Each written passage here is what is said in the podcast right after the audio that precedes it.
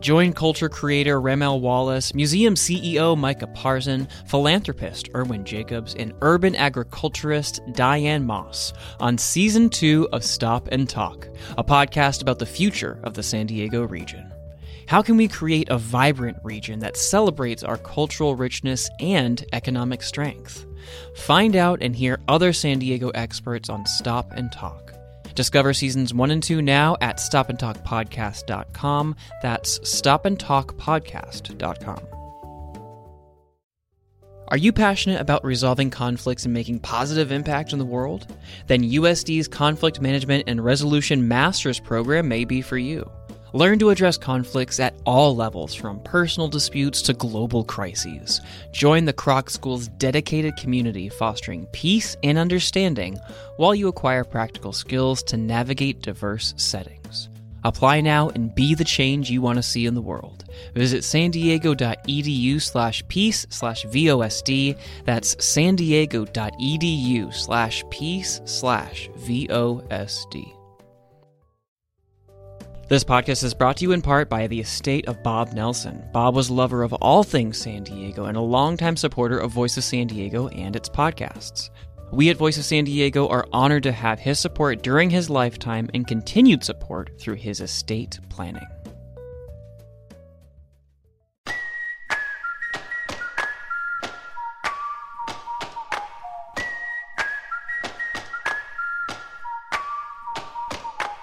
Welcome to the Voice of San Diego podcast in partnership with News Radio 600 Kogo in San Diego. I am Scott Lewis, the CEO and editor in chief at Voice of San Diego. I'm joined, as always, by managing editor Andrew Keatts. Hey, Andy. Scott, how are you? I'm well, thanks. And Great. fellow managing editor Andrea Lopez Villafana. ¿Cómo estamos? Muy, muy bien, gracias. All right, thank you. This week, we are going on a journey through the news of the week, and we're going to start in Barrio Logan, where a community plan to ensure that eventually homes are separate from polluting industry finally was finalized. Then we're going to take the roads to Sandag. The agency was planning to charge people for every mile they drove and had faced months of criticism from conservatives, but then Democrats joined to sink that plan. It's a plan that actually wasn't legally allowed anyway. We'll explain the implications, though, of the big decision. And that then will take us to the council district of New San Diego City Council President Sean Elo Rivera. That didn't picture that last week. Words you couldn't say last week. Uh, didn't Well, I guess you could have said them. They just wouldn't have been accurate. Exactly. Didn't even occur to me to try to say it. He shocked most everyone this week. Most everyone, obviously somebody knew, when he ousted Jen Campbell from that role of council president. We'll explain how that happened. On the way, we'll be stopping at some new bathrooms, as mandated, at least promised from the mayor. He's changed his tune a little bit. And maybe we'll get some elote from the street vendors. That's our journey this week. Stay with us.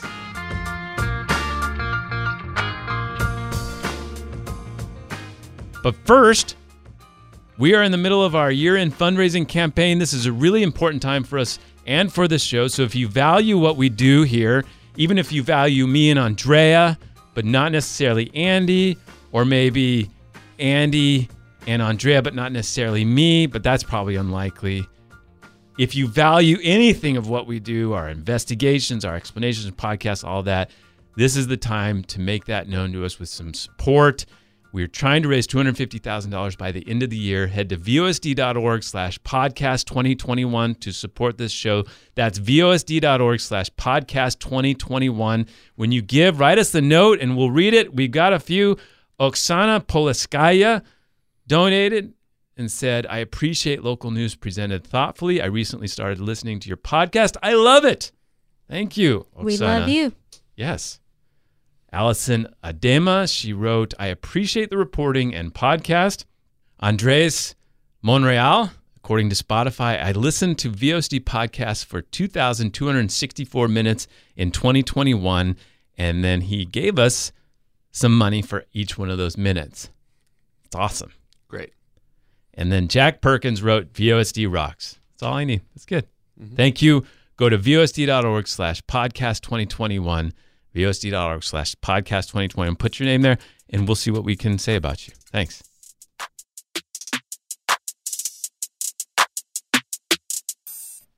So you'll remember our Friendsgiving episode a few weeks ago. We uh, talked with our friends, Alon Stevens and Christina Kim. That came in, and our first segment was about restrooms and the lack of availability of access to public restrooms, and our frustrations and our human needs, and all of that. It wasn't really like a Thanksgiving topic. No, it was, it was but it just happened to be what. and disgusting, yeah. but it was you know it was good, important.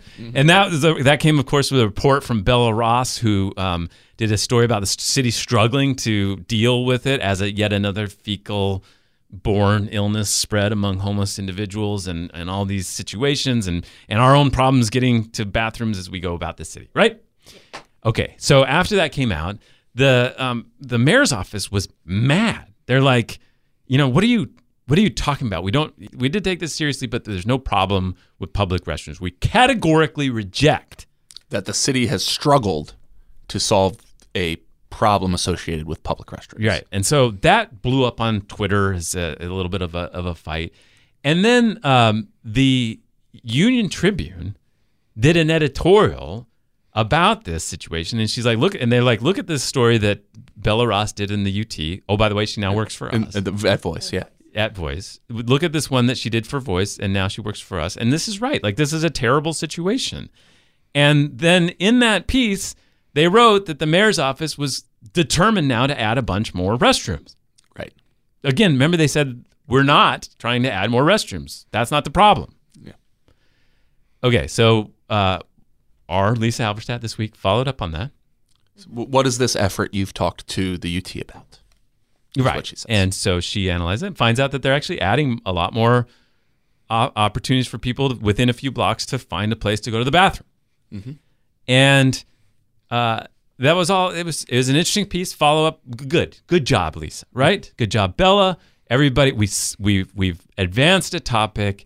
There's uh, you know urgency at the mayor's office to deal with this. The UT did a, a cartoon. Did you see this? With- Yeah, it was so good. Todd Gloria with uh, toilet paper stuck to his shoe uh, and this this problem, right? This Yeah. problem sort of dogging him. All right, so we can move on, maybe, or we can.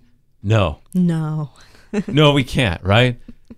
Mayor Todd Gloria decides to tweet.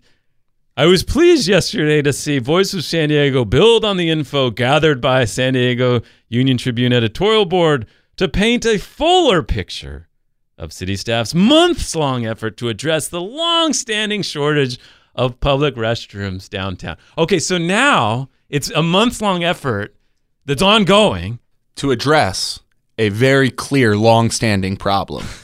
that was not, that was categorically rejected as a problem mere weeks ago. Yeah. So uh, yeah, no, I am pleased to to see that they have categorically accepted that it was a problem. A persistent problem. Yeah, I, I mean, look, they the I'm really glad that they got the the data team to to address the fact that there aren't enough bathrooms downtown. Um, I imagine that they had to really pull out some Bayesian regressions to figure out exactly what a significant problem it was. They wanted to, you know, isolate all the confounding variables. I have no doubt, right? But uh, th- you know, look, they're they're they're putting porta potties downtown now. So I'm really glad that they that they've done that. Yeah. Can we t- make two points real quick? Yeah. One is, as an addendum to a previous podcast episode several months ago, UC San Diego's new building downtown, where Yeah. they were they had uh, kind of bait and switched, where they'd said we'll put a public restroom and then took it out. Yeah. They actually built the restroom and it's up. Yeah, uh, a request that San Diego city staff, which are the people who work for Mayor Todd Gloria, had gone along with the request to Right. not have to build that uh, that public restroom until it was pulled from a meeting mid meeting because city council members who are at that meeting started to express their frustration with the idea that this commitment to build a, a restroom was not going to be honored. Um, but prior to that, the you know months long effort by city staff to address this long standing problem that they categorically accept. It was their proposal to to go along with the UC UCSD proposal to not build that restroom. Right. Just and as long as we're stipulating facts. Fair enough. So that's my first point. Yeah. The second point is when in San Diego city politics has the last snark been from the mayor's office and not us. We followed up with a very straightforward story about what they were doing for public restrooms that kind of, you know, uh, I sort of, as he put it, gave a fuller picture of, of what's going on and, and helps understand their approach in a very open and sincere way.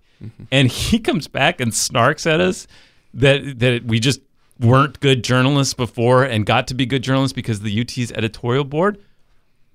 Is is this a Who, whole- uh, m- m- mind you, same journalist. Same both journalist. Yeah.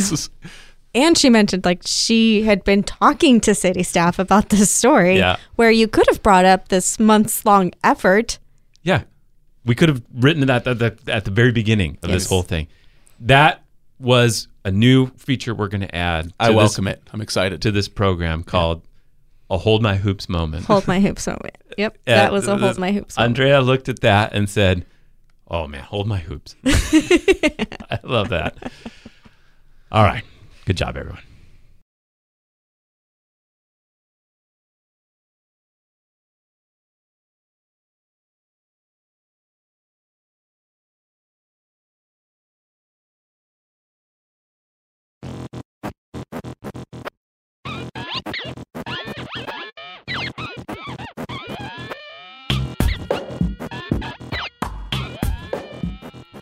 One of the things I like most about this job and my long now tenure in it is that I can sometimes see stories begin and actually end, even when they take a really long time.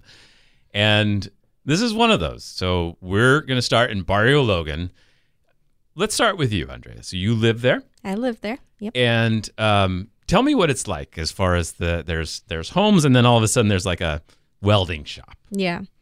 I mean, to start off, it's a beautiful community. I mean, the people who live there are just welcoming individuals, working hard to survive. I mean, it's there's art, um, music, and all kinds of things, and a rich history there. So it's just overall an awesome place to live. Sure. But it's also really interesting. I mean, you know, I have my my dogs, my two little dogs, and I walk them, and it just changes really quickly from where you can be somewhere where there's shops or little stores or residential homes, and then all of a sudden you're in front of a huge recycling area, or the shipyards are there, mm-hmm. or there's a bunch of semi trucks parked in front of your apartment, and it's really really weird. So it's just this blend of of residential and industry that doesn't really go together. So, Yeah. Andy, you and I share, I think, a similar sting, a similar bad feeling in our gut about what happened six years ago, I guess it was seven years ago, when Barrio Logan finally, and the activists there, and a lot of people there, and the city planners finally came together with a plan for how eventually that would change. So, the, it, explain. It's actually one of the only communities where there's no zoning differentiation, right?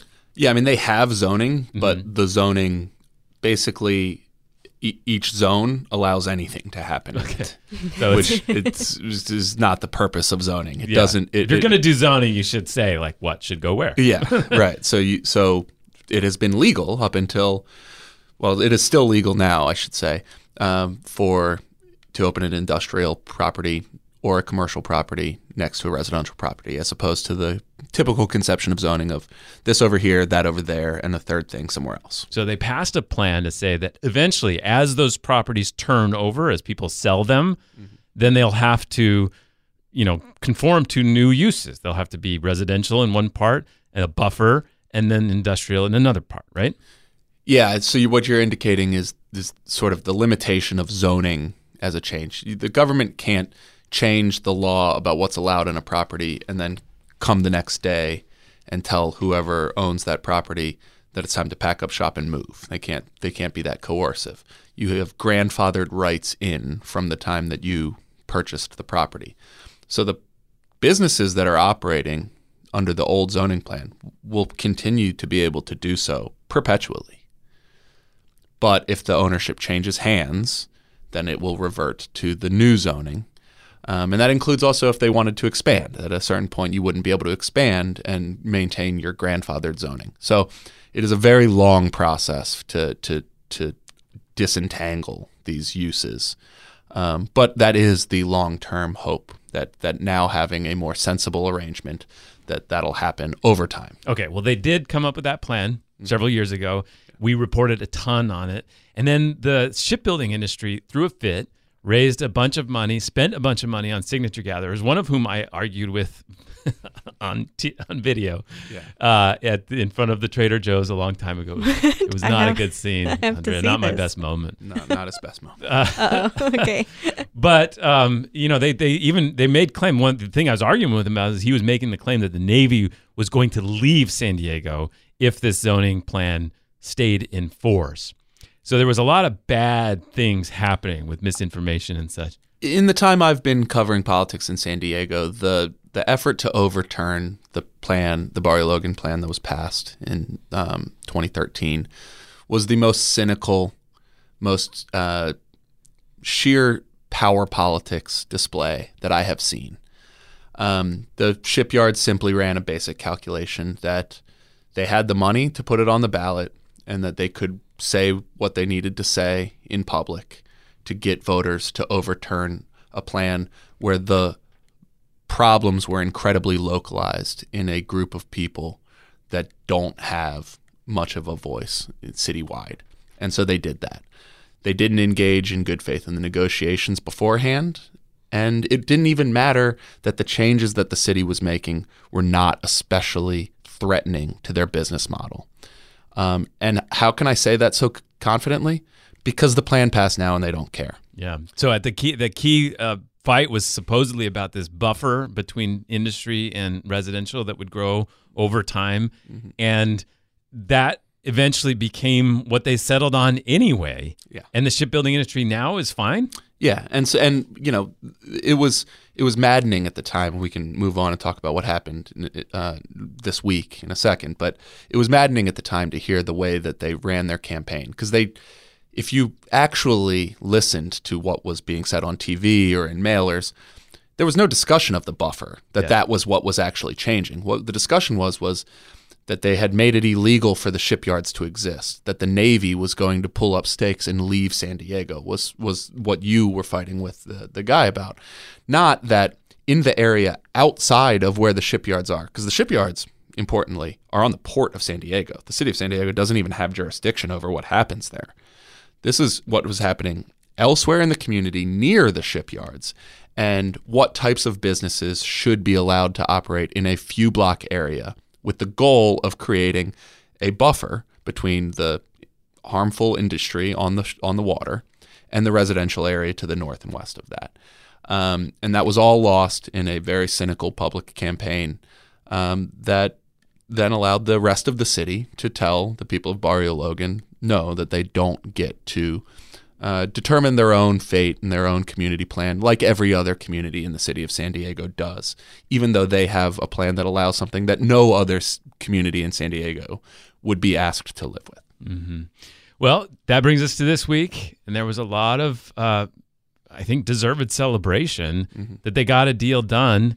The plan is now in place. Vivian Moreno had a, uh press conference, and and the mayor was proud. It was like, it's like, have we put those demons to rest? So is it all resolved?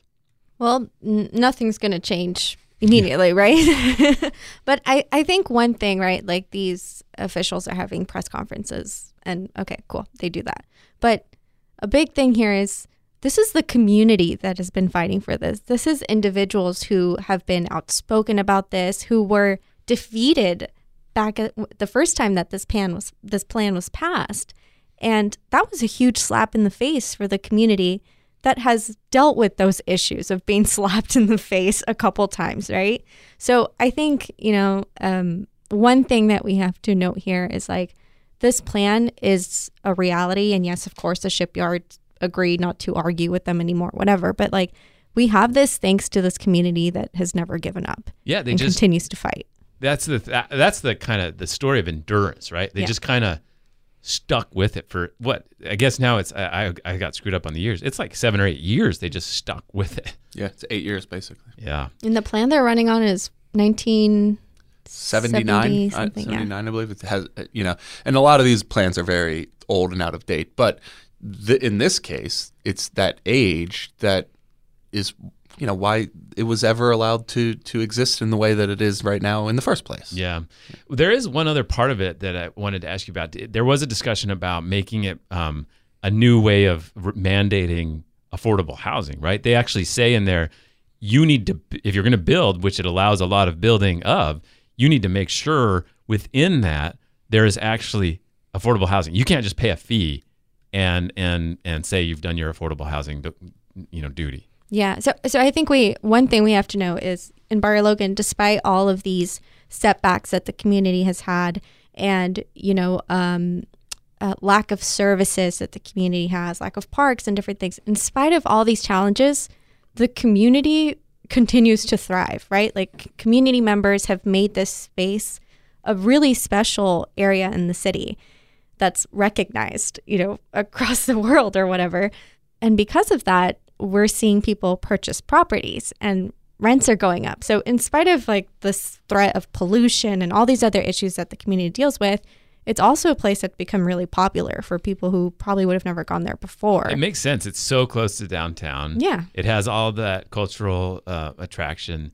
And and so now they've tried to make sure that if building does happen when it and when it does happen that there's spaces set aside. Right, you're not displacing people who've lived there and kind of grown up there and you know the the neighborhood deals with gentrification and I don't understand too much of the housing stuff and Andy might better but um you know I think it was big to have that included in their plan because gentrification is a constant thing that comes up in that community.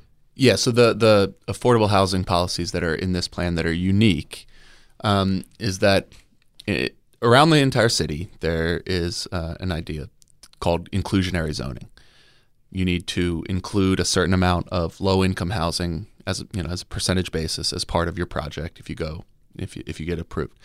Citywide, you can opt out of that requirement to build the units on site by paying a fee. That fee goes into a special uh, pot, uh, pot of money, which the city then uses to combine with other similar pots of money to build low income housing. What happens in Barrio Logan that is true in only one other community in on Morena Boulevard, which is you can't opt out of the requirement to build those units on site by paying a fee. You must build them in your property. What Barrio Logan also has that no other community in the city has is those low income housing units that get built as a result of new development are now reserved, 75% of them, for people who already live in the community. Um, so it is it is attempted to be an, an active anti-gentrification policy that that new development won't price out existing residents and and if it if they are in some ways if rent does go up they are taken care of in some way by by this policy. Hmm.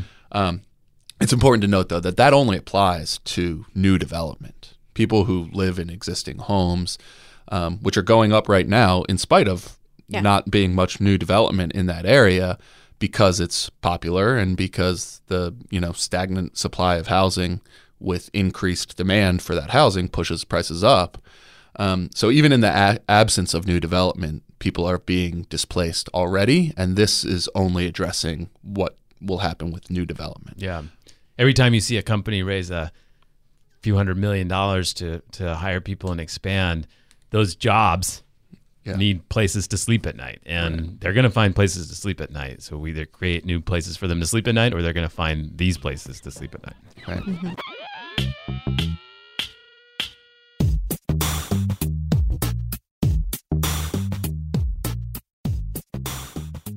All right, now we're going to head to the San Diego Association of Governments, which Friday is going to consider its regional transportation plan. Now, every five years, it has to put together a regional transportation plan. This is an outline of what it wants to build to handle the region's transportation needs over the next 30 years, right? This is not necessarily a project that they're building, right? They still need the money. They still need to do the different uh, impact reports for each of the projects. They need to design them. There's even a plan for a a trolley line from the border to Kearny Mesa, they don't even know where it is, right? right? And so this is a plan, a vision. And this one got to be quite controversial and, and interesting, and now has been thrown a wrench uh, into its gears in the last hour. So let's get into what happened. So uh, uh, this is different than other ones, right? This is the first one that Hasan Ikhrata, the leader of Sandag, has produced. Yeah, and so when he came to town, he started talking about how he was going to disrupt the status quo of the San Diego transportation policy and as administered by the Sandag before him. He talked about building a vast network of rail lines that run at speeds comparable to subway systems in New York, D.C., Boston. You you should be able to get to any part of San Diego without a car as easy as if you had a car, which is, if you know, not what you can do now. Right, and he also talked. Uh, a lot at the beginning and less so over time about emerging technologies, whether it was the boring company drilling tunnels more cheaply and more quickly, or whether it was hyperloops uh, creating high speed rail or high speed transportation options to Las Vegas, or self driving cars and uh, accommodating them on our roadways. Um, and then he also, though, crucially, talked a lot about his idea of raising new money by making driving less attractive. That is a what he called a road user charge basically car- charging drivers for every mile that they drive to both bring money in and to discourage people from driving, thereby decreasing the region's carbon footprint and allowing us to meet state greenhouse gas emission mandates. Yeah. So, what, like half of the greenhouse gases we emit in California come from driving as human or emissions? From transportation. From transportation. Okay. And so, if you want to cut greenhouse gas emissions, you have to cut gas powered driving. Yes, there's really no other way around it. Now, you could, that's not necessarily true if everyone drove an electric car uh, and our electricity sources were all renewable, then maybe we wouldn't necessarily care so much about driving. Uh, but that's not the world we live in, and it takes a very long time for the fleet to turn over. Even if you know half of new cars sold starting tomorrow were electric vehicles, that would take a very long time to turn over all the cars on the road and turn them into electric vehicles, right? And, and there's also the problem of electric vehicles don't pay fuel taxes. And fuel taxes is how you normally fund a lot of the roads that are out there. Yeah, and this is, this is an observable observable phenomenon that's been on the minds of public policymakers at the state level for a, a long time. Uh, academics have studied it. Basically, as cars are getting more fuel efficient, the expected revenue of gas taxes has been on the decline and is expected to continue to do so. And we rely on gas taxes to pay for a lot of things in this country. The federal government has a gas tax, the state government has a gas tax that trickles down to us to pay for our local projects. And so as f- cars are getting more fuel efficient, every gal, you know, people are buying fewer gallons of gasoline and therefore paying fewer taxes for them and therefore we have less money to repair our roads, even though the requirements, the you know, the stresses on those roads are the same. Mm-hmm. Uh, yeah. So all that combined to this plan that was 160 billion dollars. Now a lot of people made a lot of uh, hay out of that number. Did it represent the kind of transformative vision that he talked about with the hyperloops and everything?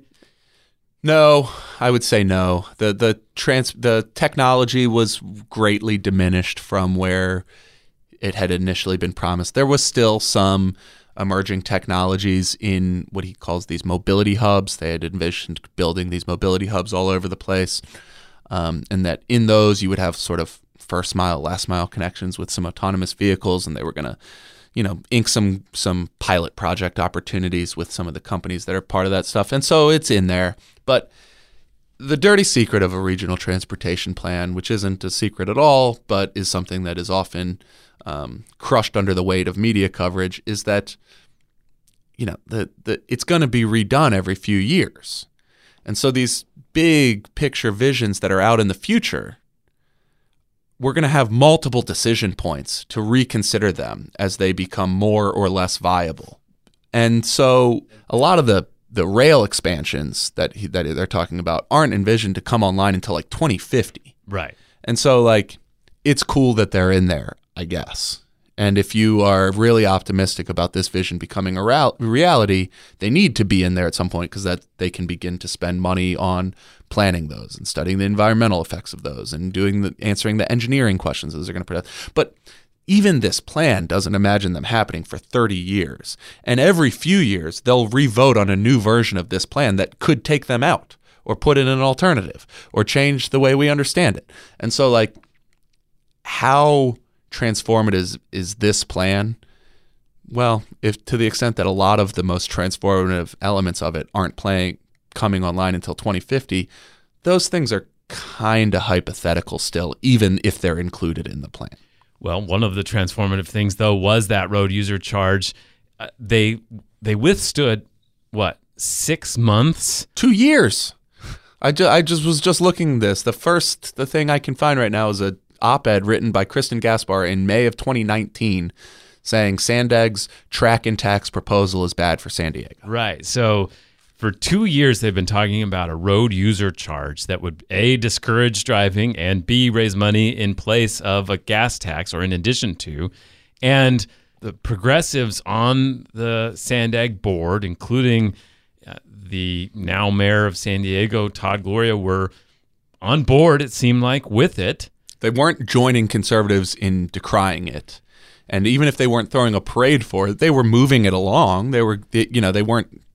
If you don't step on these ideas and let them come into the plan, you know, you're at the very least passively supporting it. Yeah. Right. You know, And so the okay, there was there were a couple problems that they also like hand waved away. Yeah. One of them was that how you actually collect this fee is actually quite difficult. Like, is it going to be a tracking device on people's cars, which obviously people can make a lot of uh, paranoid or even just normal, you know, criticisms about. yeah, from a privacy privacy concern. concern. Yeah. And then, Civil or liberties. could you like just get people to report their odometer, like an emissions test every year or something? And that brings up concerns about, well, well, maybe they drove to New York instead of uh, in this area. And you can only tax them for what they do in California. Right. So uh, those they just kind of said, well, look, don't worry, because as you pointed out, even that was theoretical. The state does not allow the collection of a vehicle miles tax, a, a road user charge, and so it was it was projected in the plan that it would be ten years from now that they would even do that. Yeah, initially it was in 2026. The Oh. first version of the plan released in May said in 2026 we suspect the state will implement a road user charge. That then based on the fact that it's inevitable because gas tax revenues are going down and they're going to have to come up with some sort of alternative and so we think that's going to happen in 2026. That's very soon in a public policy perspective, especially on a policy that is presently illegal. So in 2014, the state did pass a measure creating a pilot program that would explain, ex, explore this idea. In 2018, they extended that with a, uh transportation committee of experts that would continue to try to answer these questions and unwind some of the difficult stuff around it. So that work is ongoing, but they haven't unveiled it yet. There's nothing there's nothing imminent about their decision to do so. Now, in the final result, the plan as it existed just a few weeks ago, they think that that'll start in 2030. And then their version of the, the, how that it became an even bigger deal locally is they said, well, the state's going to start charging it in 2030 is our assumption, two cents per mile. We're going to do our own on top of that. We're going to piggyback with a local charge, another two cents. So drivers will pay four cents every mile that they drive uh, to someone. And um, we think that they'll send half of that to the state, and the state will send our, you know, s- send that money back to us, and then we'll charge them another two cents. Um, so the, you know, the initial plan, the 2026 implementation, they thought it was going to bring in 60 billion dollars. That came way down to like, you know, like 19 billion dollars in the in the final version. Most of that coming from the the local charge. Um, most of that coming from the local charge, I hasten to add, because the state called them and said, hey, if you are saying that this is going to be a replacement of the gas tax, you can't also assume that you'll keep collecting the gas tax. so you're going to have to deduct out the difference, and you can only get, you know, the the the, the piece that remains from that. So the the the amount that they expected to get from the state came way down. Uh, they still thought that they would have their their own local charge, and so it was going to be about 19 billion dollars. So it did two things. It brought in money, and it brought and it and it uh, was presumed to really cut down on local emissions And until so- last week. until last week. So last week, this is heading up again. This week they're going to make the approval, and then all of a sudden, Mayor Todd Gloria, uh, Mayor Catherine Blakespear from Encinitas Yeah. and Mayor Alejandro Sotelo Solis from National City announced that, and they are on the board. They're very key members of the San Diego board. Uh, Blakespear's the chair, right? Yeah, she's the chair, and then and Sotelo Solis and and uh, Gloria are vice chairs. Okay. They so this say is the leadership of the board. they say, so turns out you've been working on this plan for a while. Yeah. It's due now. Yeah, We're not on board with this road user charge. You're going to need to figure something else out. And they're like, well, but this is due. We have to turn it in. They're like, okay, you can do it and we'll approve it, but we're also going to approve a motion that says you have to get rid of that key part of it. And so, is it clear that the plan is complete if they do that? Like, because again, what the plan matters because you have to be able to show the federal government and the state that you have this plan so that they'll uh, grant you money, right? yeah, and so now they're in the complicated uh, arrangement of passing a plan, sending it to the state and federal government to say, "Hey, we got the plan," just as we're required to approve it. When they'll be on the rec- on record saying, "In the next few months, we're going to change this." So here's our plan. Give us money because of this plan, but it's not our plan. but if this isn't our plan, and we'll let you know when we make some changes to it to uh-huh. remove this thing. And you can't just remove it at this stage because this is a complicated plan that needs to go through the California Environmental Quality Act process of studying the environmental impacts of everything in it. Well, you know, if you've heard all of our expectations about how this works to discourage driving, that environmental impact report that they created relied on the assumption that this is in it. So if you pull it out, you need to redo that environmental impact report to show what the environmental impact of this project is without it. That Yeah, that's a- not something that can be done in seven days. Yeah, I I saw your son playing Jenga the other day. Yeah. it's a Jenga tower where there's they've literally pulled out a very key Yeah, piece of wood. Yeah. and the thing is about to fall. it could, you know, and the, the, so there's a lot of complicated questions that they'll have to answer that are on both the revenue side and the emission side. Neither of them are especially easy uh, that they need to do, and they're doing it all at the last minute. And so I will say something politically, which is like, since it was conservatives who opposed this plan for a long time, I think it became very easy for Sandag to not answer technocratic questions about the plan, about Oh, that's interesting. They just kind of wrote them off. they were able to marginalize the opposition as coming from conservatives who they knew didn't have the votes to sink the plan on their own. And to the extent that progressives maybe had issues with the plan, they weren't asking them. They were going along with this like, well, it's just that's just Jim Desmond and Kristin Gaspar and Rebecca Jones who don't like it. But apparently there were uh, that you know either because they agreed with the public sentiment against the plan or because they came around to you know brass tacks problems with the plan in terms of the assumption that it would go into place that it would go into place at a certain time that it would raise a certain amount of money that you know there wouldn't be other issues that delayed any of those things. They didn't they didn't spend that time talking about those things because they were able to write off the opposition as just the the opposition of a fringe conservative movement that that didn't have the power at, at the board in the first place Yeah, I think uh, there's you can easily see this exploding, right, Andrea? If you, It's if- just stressing me out. Like I read Andy's story and now I just feel so stressed. I'm just like, what, what, What what? are they gonna like, like we talk about deadlines all the time. So like, this is just yeah, stressful. I don't, But I think you can see what they must have seen, which is that when people started to internalize, they're going to charge me for every mile I drive, and how easily that could be exploited Yeah. eh, politically. They they probably saw warning lights go off and just said, no, no, no, no, stop, stop, stop. yeah But again, you this is another example, Andy. I think of like this distance between climate planning yeah and climate plans that and the, the visions for what those climate uh, you know things are going to do and then the actual reality of what that means uh, it means charging people to discourage them from driving. It means rearranging how we live. It means changing how we get to work. It's big changes that haven't really been internalized. And once they start to get internalized it's what's become clear is a pattern of progressives going whoa whoa whoa sorry we're not actually doing that. Yes, yes. Yeah, and now I'll say that one what policy experts consider like a strength of the road user charge is that it is analogous to a gas tax. There if you could Yeah. get people past a certain hurdle, like you could maybe imagine yourself persuading somebody. Well, you already pay the government to drive. We already pay. You we- pay per mile, You literally. you literally pay per You can mile. figure it out, Yeah, yeah. you can figure out what that is. Now it's it's sort of there's a a deg- you know one degree of Kevin Bacon between the, the the driving and the charge by virtue of the gas that you need to do it. Mm-hmm. Uh, but but it is basically the same thing.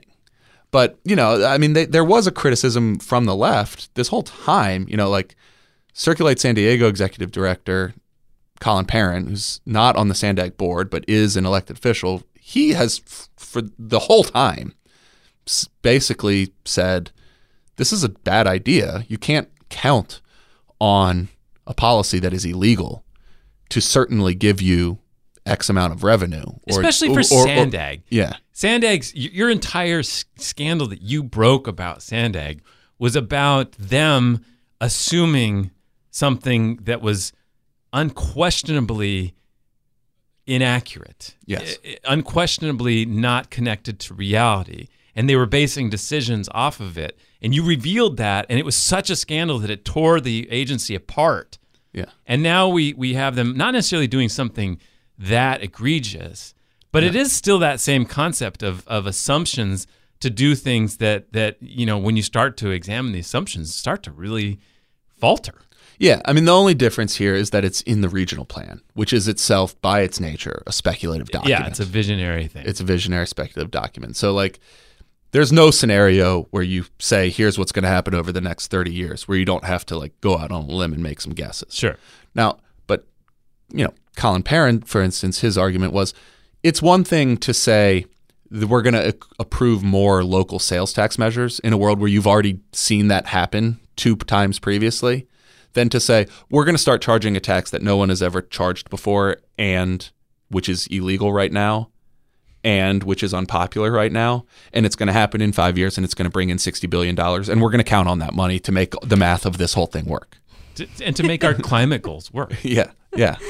I feel like you know those posters uh, they have in elementary schools or middle schools. Like it's a pretty picture, and then there's a quote at the bottom. Like someone, confident. someone needs to send Sandag one. Like you know what you do when you assume. like I just, this is just crazy to me. Yeah. Public policy often just works better standing from afar like a Monet.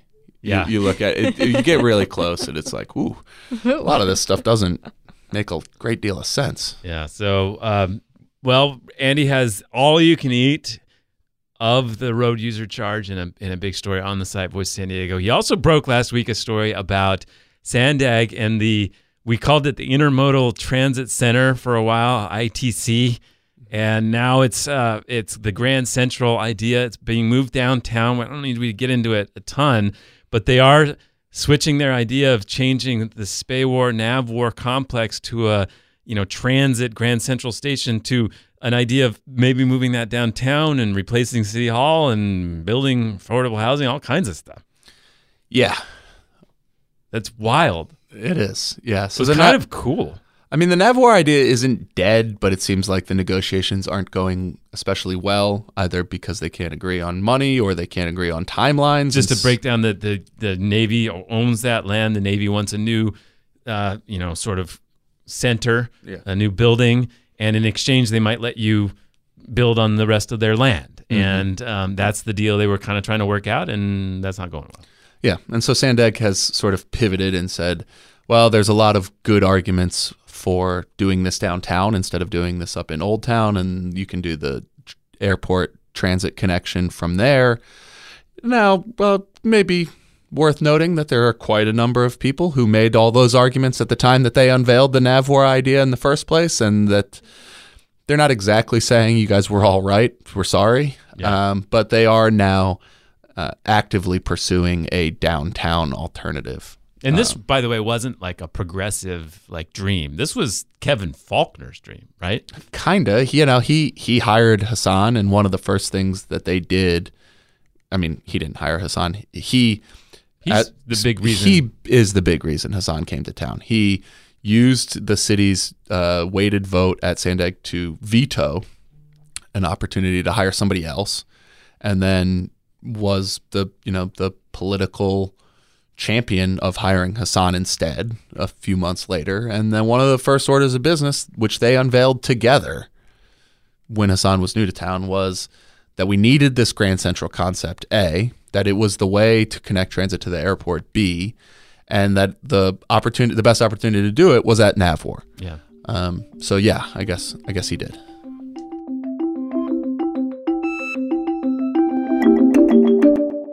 We have been driving now for a while, avoiding a road user charge, and we are going to head to a new place, and that is there is a new council president at the city of San Diego. So, just a quick background 2004, the city voted to change the way it does City Hall. That City Hall, instead of the mayor being a member of the city council that gets to run the city council and then they hire a manager to run the city, the mayor became the manager to run the city, and then the city council would have its own president.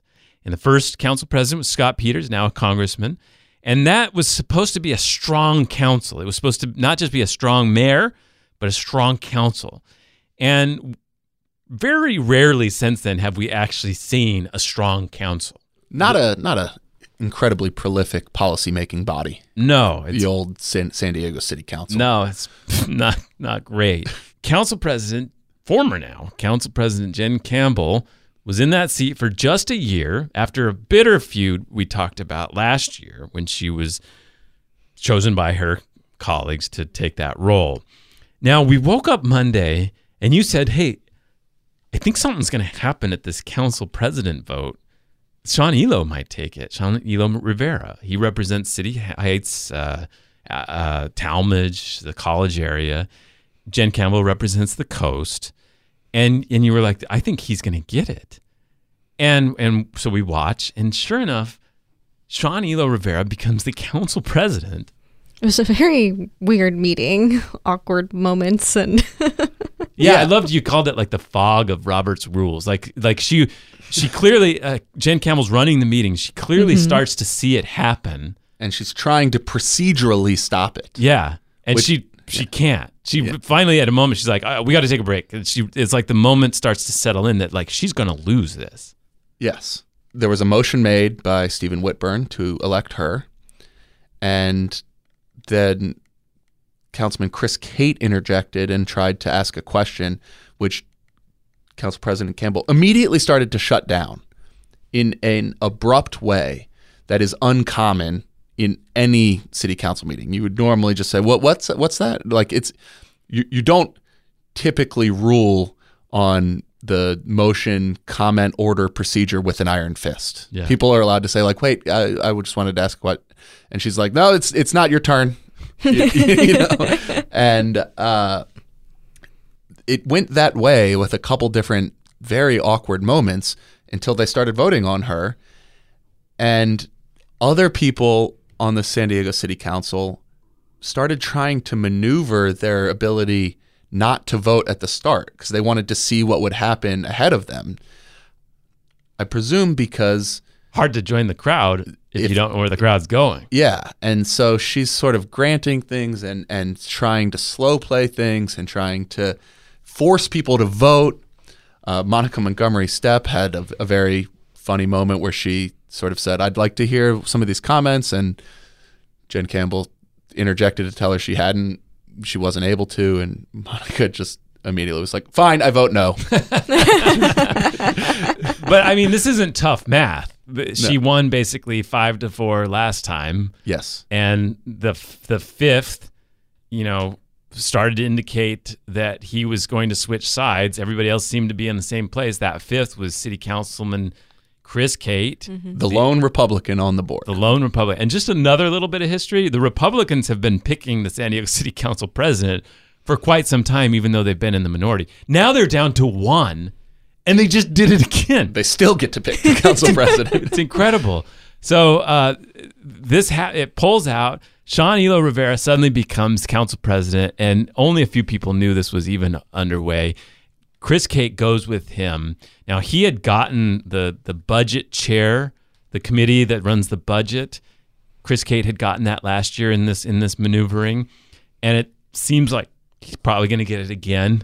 Yes. and this is just a it's, it's a fascinating outcome because a couple of things come to mind right away. One is you had done some reporting, Andrea, about the street vending ordinance that we were waiting for Yeah. from Council President Jen Campbell.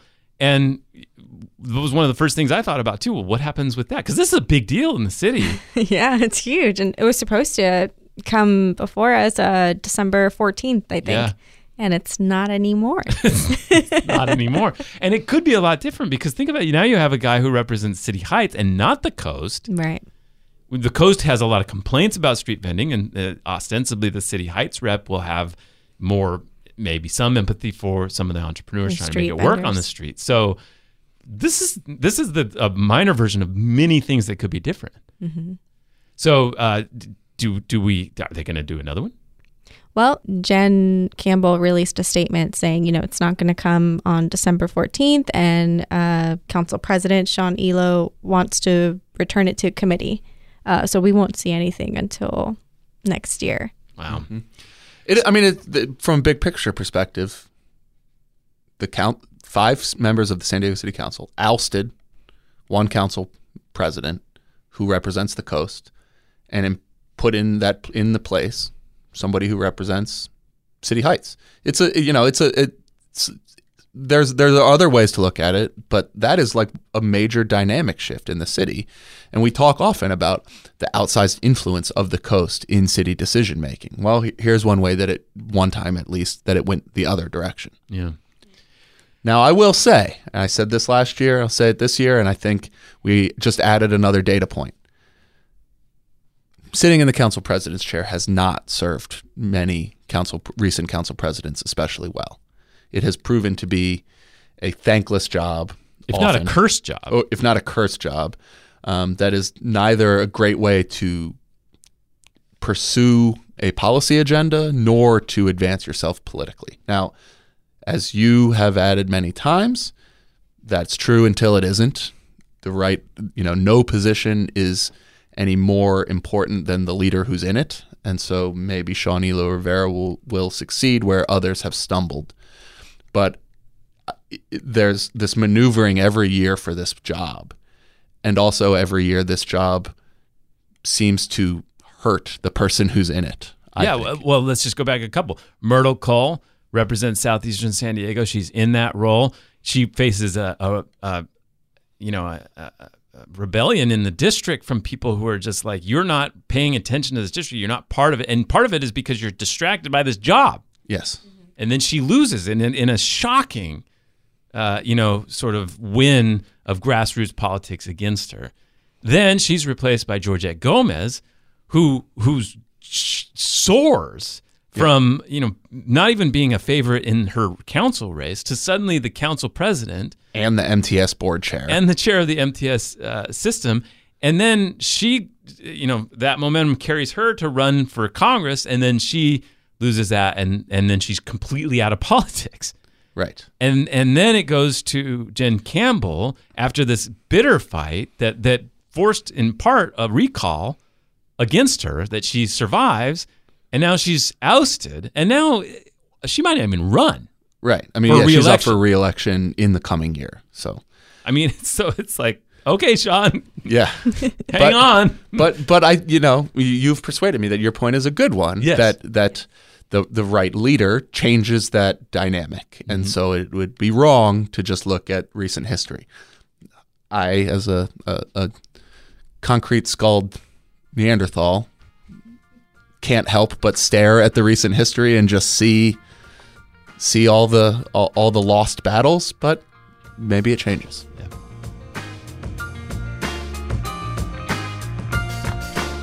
Thanks for listening to the Voice of San Diego podcast, the most popular public affairs podcast recorded in San Diego. We're here for you every week, and now we hope you can be there for us. It's the time of the year when we rely on new members and donors to step up and support the show. So if you love this podcast and what we do, add voice, all these explanations that make you the smartest person at your cool parties where you're talking about regional transportation plans and taxes and road user charges, or public bathrooms and master plan, all these things. It's so good. You got to take all that knowledge to your favorite gatherings. You can do that because you listen to the Voice San Diego podcast. You can do that because of the research and reporting that our reporters do. You can do anything to support that. Any amount of money helps at vosd.org slash podcast 2021. That's vosd.org slash podcast 2021. I'm Scott Lewis, editor in chief at Voice San Diego. Andrew Keatts and Andrea Lopez Villafana are our managing editors, and this show is produced by Nate John. Our technician is the excelente Adam Greenfield. Thanks for listening. We'll talk to you next week.